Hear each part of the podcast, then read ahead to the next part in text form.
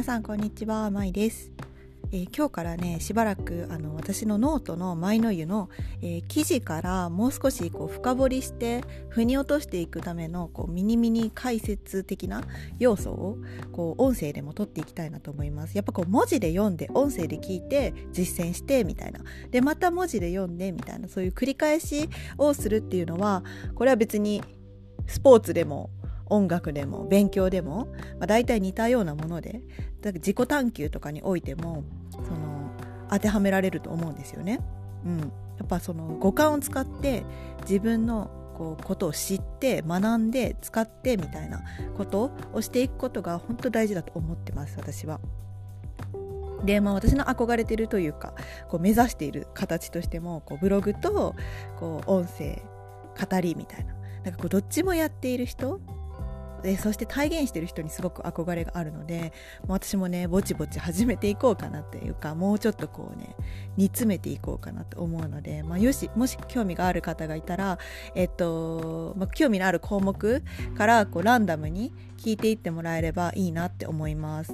でまずなんかちょっと反響というかあの面白いですねって言っていただいた最近のこう記事で、まあ、これはポッドキャストでまずもう配信したんですけど感覚と感情って違うよっていうお話についてもうちょっと触れていこうかなって思うんですよ。そうこれ聞いていただいた方どう感じましたか？その感覚と感情がごちゃごちゃになってしまうとちょっとねわけわかんなくなっちゃうと思うのね。でこれが結構わけわかんなくなってる状態でこう自分の好きなことを探そうとかやりたいことをやってみようとか、まあ、現実創造的なメソッドを取り入れたりとかしていくとだいぶこうあのねわちゃーって一回わちゃーってなっちゃう可能性があるなってこう私はね思ったんですよ。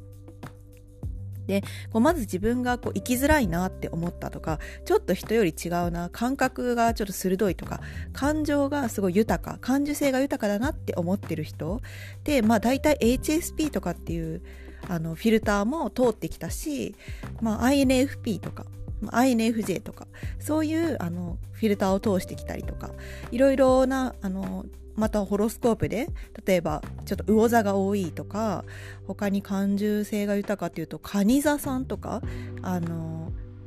自分の感情が豊かで感受性が強い。蟹座さんとか、まあ、サソリ座さんとか感情を受け止めやすい、うんうん、いろんな人の本質が見えるとか、まあ、なんかそういったところからいろんなフィルターを通して自分を見てきた人がいると思うんですけどただその情報が多くなりすぎて今度はね。ただただよくわからないし生きづらいしんどい。でもなんかどうしたらいいんだろうみたいな思ってた時とそのじゃあ INFP 知りましたとか HSP 知りました星のこと知りましたってなった後でみたいなところが本当に大事になってきていてそっから先って本当にこうなんだろうただただ生きづらいっていう状況よりもむしろ生きづらくなる可能性っていうのがあるんですよね。むしろいろんな情報を知ってしまったがゆえに言い訳ができなくなるというかなんかこう自分が弱いからとかっていう理由ではなくなってくる。自分には自分の個性があったってことを気づいてしまったがゆえにそこから一歩先え？みたいなところになるっていうのがあの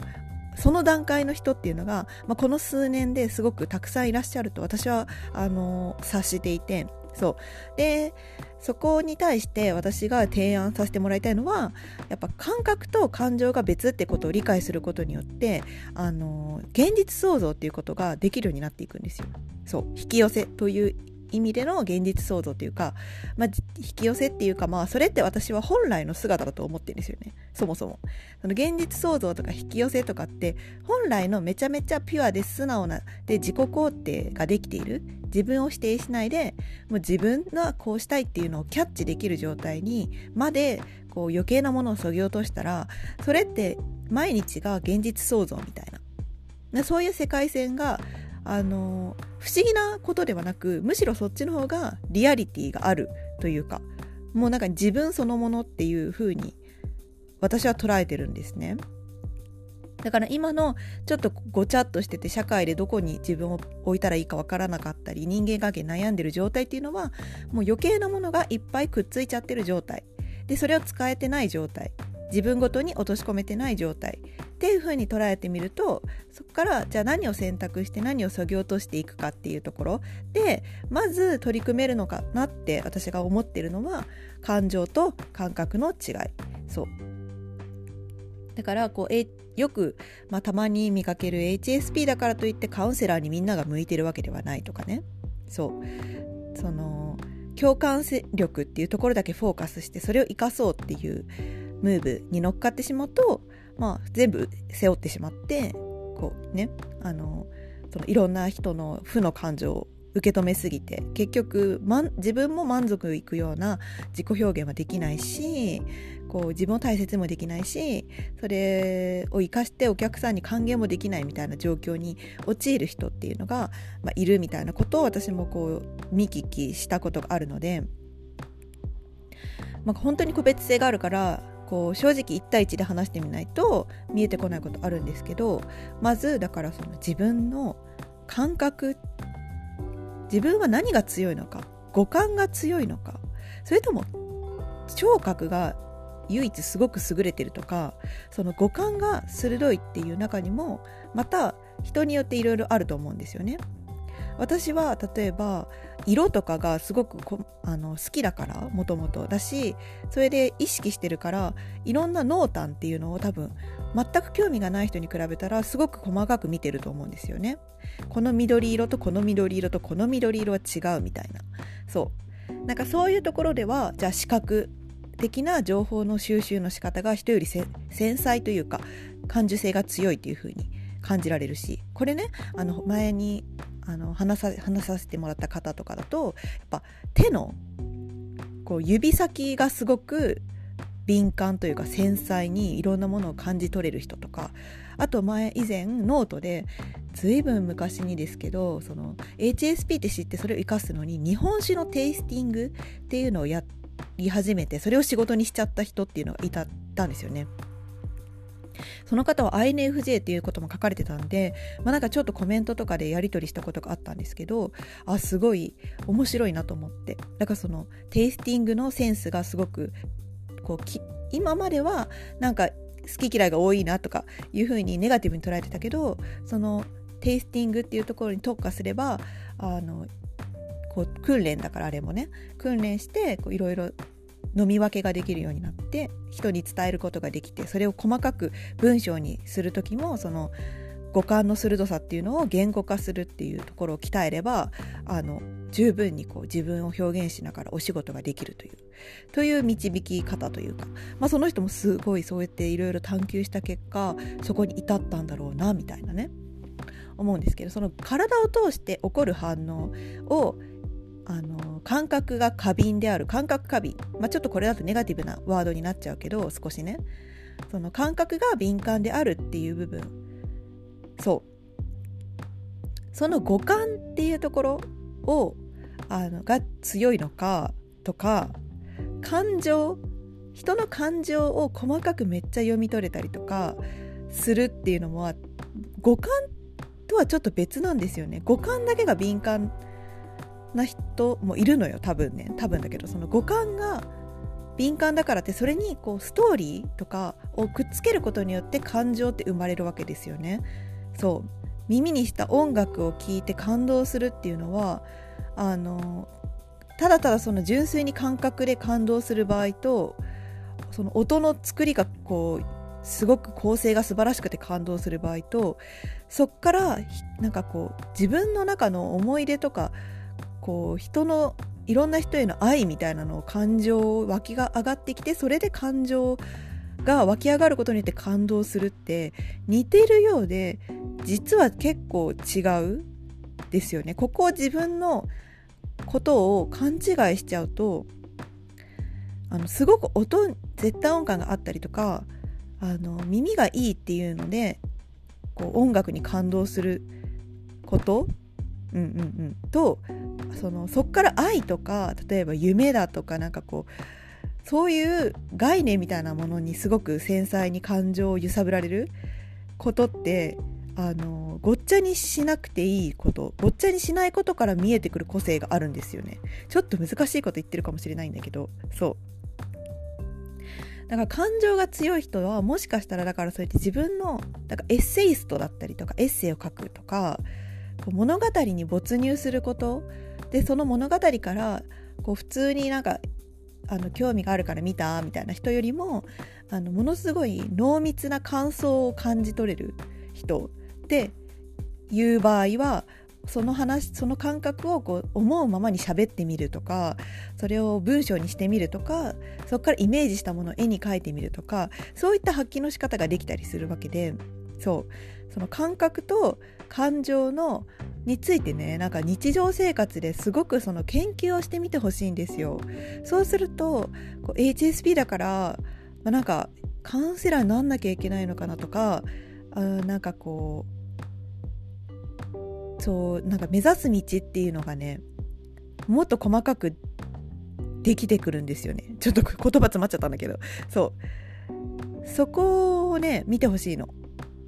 人の気持ちが共感できないことって別に悪いことではないじゃないですか。自分のことのように感じるっていうのと自分の経験が強烈に記憶として残ってるって別なの分かりますか？自分の経験したこととかがとか見てきたものとかに対して10年前のことでも今のように感じられるから目の前で泣いてる人を見たらその自分の過去の記憶と結びつけてそれを思い出して浸ってしまうことっていうことと相手のその目の前で泣いてる子がいてその子の感情がそのまま入ってくることってあの別なことなんですよね。でそれに優劣はないなんかちょっとさそういう領域に入ってくるとそうやって人の気持ちを共感覚できることちょっとスピリチュアルだったりすること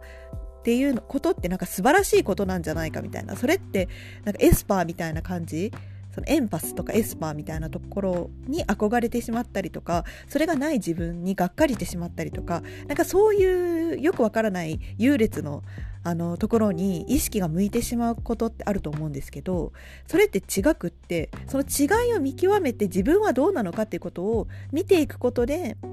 初めて分かってくるんですよ自分が。しかもそれをが分かったらやっとホッとできて使ってこうみたいなこう現実を想像にああの目が向いてくるですよね。そう。だから自分のことを一旦定義していいのよ。一旦もしかして私はエンパシーっていうかすごくエスパー的なね感覚が共感覚なのかもしれないとか。で一旦それを調べに行ったりとかそういう人の話を聞きに行ったりしてでも違ったなってなったらそれはそれでよくて落ち込むことはないんですね。それであ違ったわ私って自分の過去の体験をものすごい強烈に感受性が豊かだったから体に残ってるんだ。って思った時に気づく可能性ってあると思うんですね。そう。で自分にはすごくそうやって過去のもういいことも悪いこともたくさん体に蓄積されてるっていうことに気づいた時それをずっと気づかなくて表現してこなかったり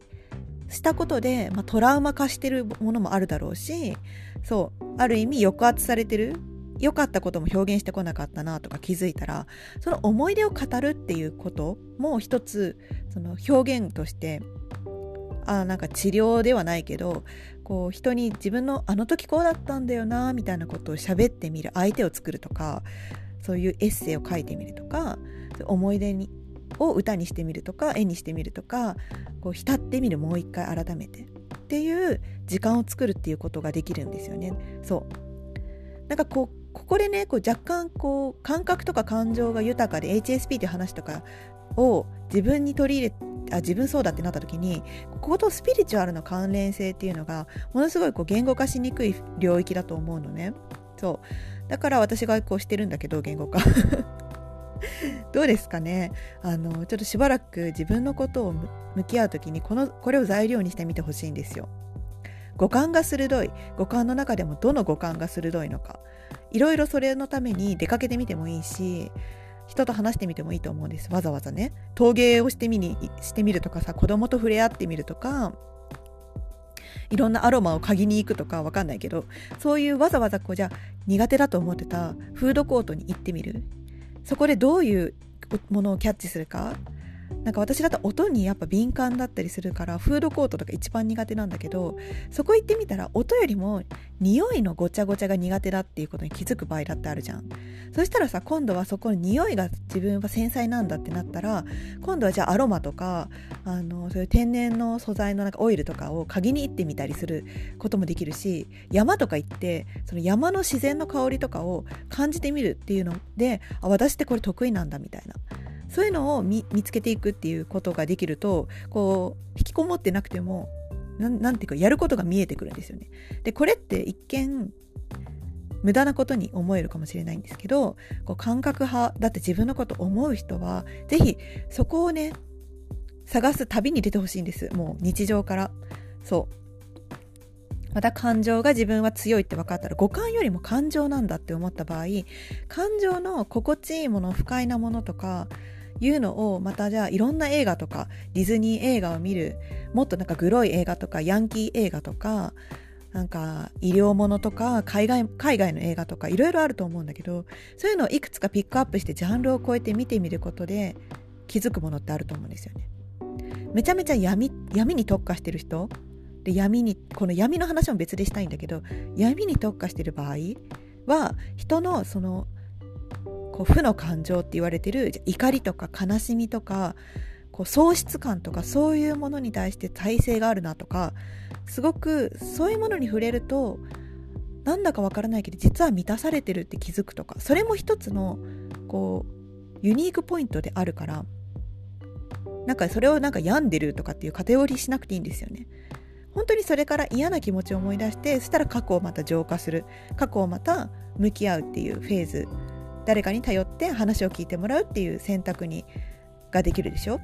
そう。であとその反対としてめちゃめちゃポジティブで明るくて元気ではつらつとした映画にすっごいテンション上がるってなったらそれはそれでユニークなところなんですよ。だけどそういう時って必ずえ私ってなんかバカなんかなみたいなアホなんかなってなんかネガティブな感じに捉えそうになっちゃうんだけど違うんですよ。そういう明るい自分の明るいものにすごく非光的なもの？太陽太陽的な存在？だって分かったらそれを発揮してないから今うつうつとしてたり今なんかちょっと停滞感感じてるっていうことの証拠になるわけで。そう。だったらもっと明るさを前面に出すためにじゃあ何したらいいんだろうみたいな。そのもっと日常にそういうのを取り入れるとか声のトーンを明るくして喋ってみるとか服装をもっとパステルカラーを取り入れてみるとかねなんかそういう選択肢になるわけなんですよね。はい。ということで、感覚と感情の違いっていう話から、もっとそれを深掘りしたら、なんかどう、どんな、自分はどうなんだろうみたいなところをもっと向き合ってみてもらいたいなって思ったので、この話しました。ぜひぜひやってみて、あの、もし分かったこととかあれば、あの、個別セッションに、あの、申し込んでいただいて、一緒にお話深めていけたらなって思います。うん。やってみてください。ということで、今日はこの辺で。バイバーイ。